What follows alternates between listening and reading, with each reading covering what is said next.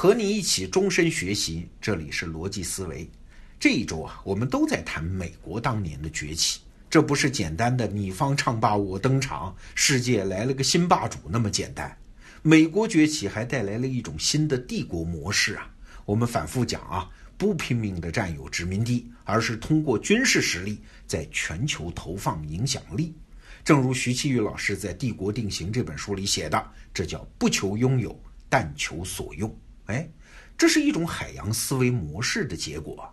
那和它对应的呢，就是陆地思维模式。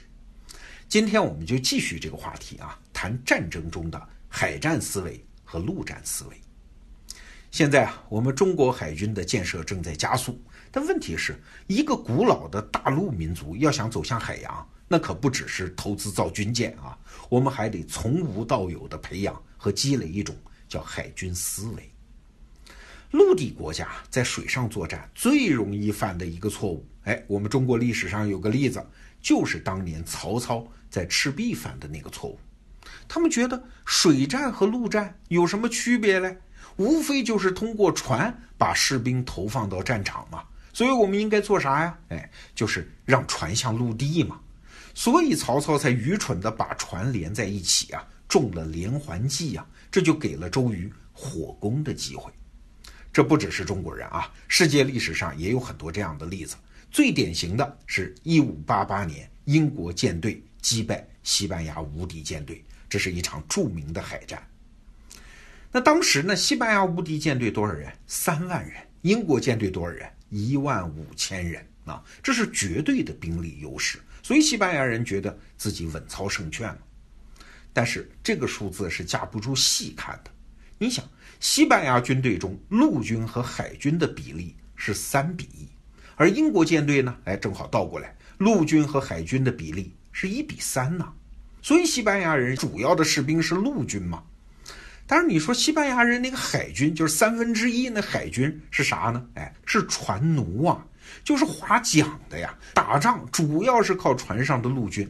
你看出来了吧？西班牙人所谓的无敌舰队，其实仅仅是代步工具而已，本质上还是陆军。但是英国呢，它有大量驾船技艺非常娴熟的水手啊，所以啊，开战之后啊，你你看双方那个行为模式就不一样。西班牙人呢，老想用钩子把英国船给拉过来啊，让自己的士兵跳到英国船上去杀人。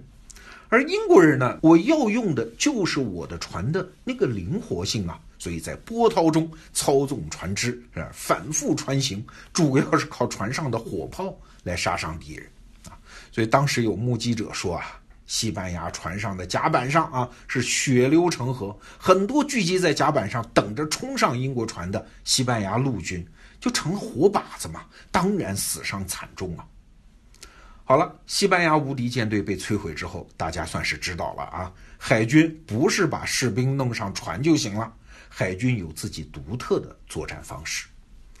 但是大家还是不明白一件事儿，就是没有海军的支持，陆地上的陆军是无法单独抗衡海军的那个优势的。英国人后来正是靠着这种海军的优势，击败了陆地强国法国，最后夺得了世界霸权。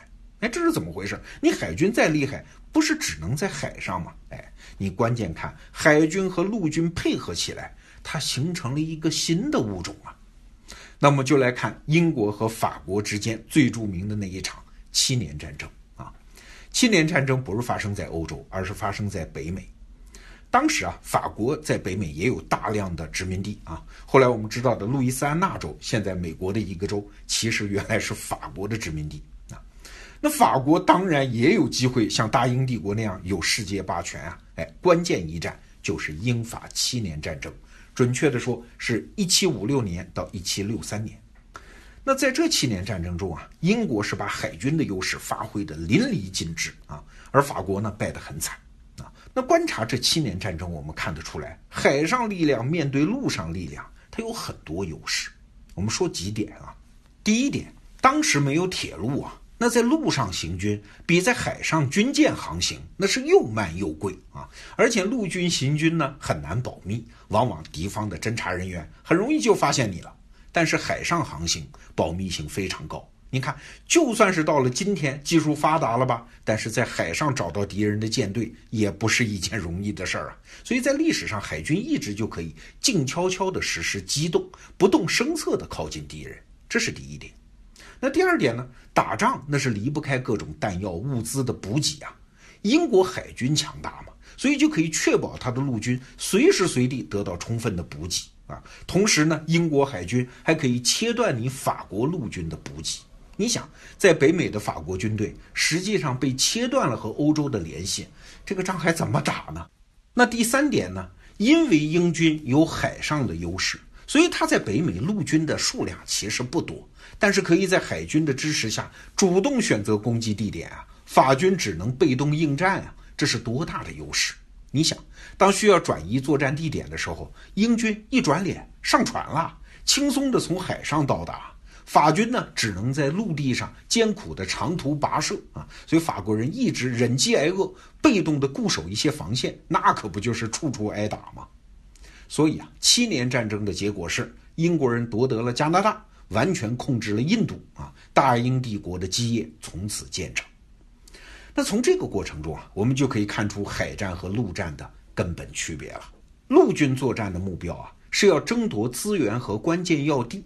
海军作战的目标呢，是让海洋为我和我的盟友开放，同时对敌人封闭啊，提升我军的机动能力，打击敌人的机动能力。我们来举两个例子，你就明白了。我们都知道，抗日战争时期有著名的台儿庄战役啊，前后打了一个月，那结果呢，中方伤亡五万人，日军伤亡两万人啊，中国军队的伤亡要大得多，但是仍然算是胜利，为啥？因为我们达到了抢占关键地盘的目的，但是海洋就不一样，它没有什么地盘可言啊，甚至也没有任何地形可以利用啊。那双方抢的是什么呢？哎，是制海权。消灭对方的舰队当然是抢制海权的一种方式了，但是让对方失去机动性和灵活性也是一种方式啊。比如说第一次世界大战时期著名的日德兰海战，当时啊。德国海军实力并不差啊，但是还是被英国舰队封锁在港口里面，丧失了机动性。到了凡尔登战役之后，德国人觉得陆地战太苦了，陷入了僵持啊，最好能在海上想想办法嘞，看能不能突破英国人的封锁。好了，到了一九一六年的五月份，德国和英国的主力舰队在海上遭遇，结果呢，英国舰队损失了十一万吨的船，德国舰队损失了六万吨。英军呢六千多人阵亡，德国呢两千多人阵亡，怎么样？谁败了呀？啊，答案是德国的战果虽然大于英国，但是此后德国的舰队他再也不敢冒险了，不敢出击了啊。按照马汉在《海权论》里面的理论啊，德国海军变成了只是在理论上存在着的舰队，德国在战略上是一败涂地。为啥？因为丧失了能动性嘛。当时，美国的《纽约时报》就冷嘲热讽地说：“啊，说德国舰队攻击了他的监狱看守，但是仍然被关在监狱中。啊，这个比方很绝妙的。你丧失了机动性，你有再多的资源，哪怕你打赢了一两场仗，你都没有用。啊，从海军的作战方式和它的优势中，我们可以得到很多重要的启发。很多人都在说啊，这个世界的不确定性正在增大。”什么意思啊？就是这个世界越来越不像有固定地形的陆地呀，越来越像风急浪高的海洋啊。所以这个时候，海战思维或者说海洋思维，对我们这代人就非常重要。这个思维转换啊，其实不容易啊，它需要我们从静态到动态，从攻城略地转向取势优先，从重视存量转向重视增量，从追求收益本身转向追求产生收益的机制。等等等等啊，我们举个例子啊，在拥有资源和保持灵活性之间，你通常会怎么选呢？哎，要知道，资源只会让你暂时有优势啊，但是环境是千变万化的，你暂时的优势地位随时都有可能它不再是优势啊，甚至会压灭你的灵活性、创造性啊，这些真正让你长期存活的火种啊。我创业三年多啊，最近才突然明白，一家公司的使命是啥呀？不是像他们说的什么做一个好产品呐，打造一个好服务啊，也不是为了赚钱，为了上市啊，那些都是结果。创业公司的使命是打造出一种适应能力，一个建立在组织合作基础上的，在不同环境中都能创造价值的适应能力啊！这是海军思维对我的启发。好，今天就聊到这儿，祝各位周末愉快，下周见。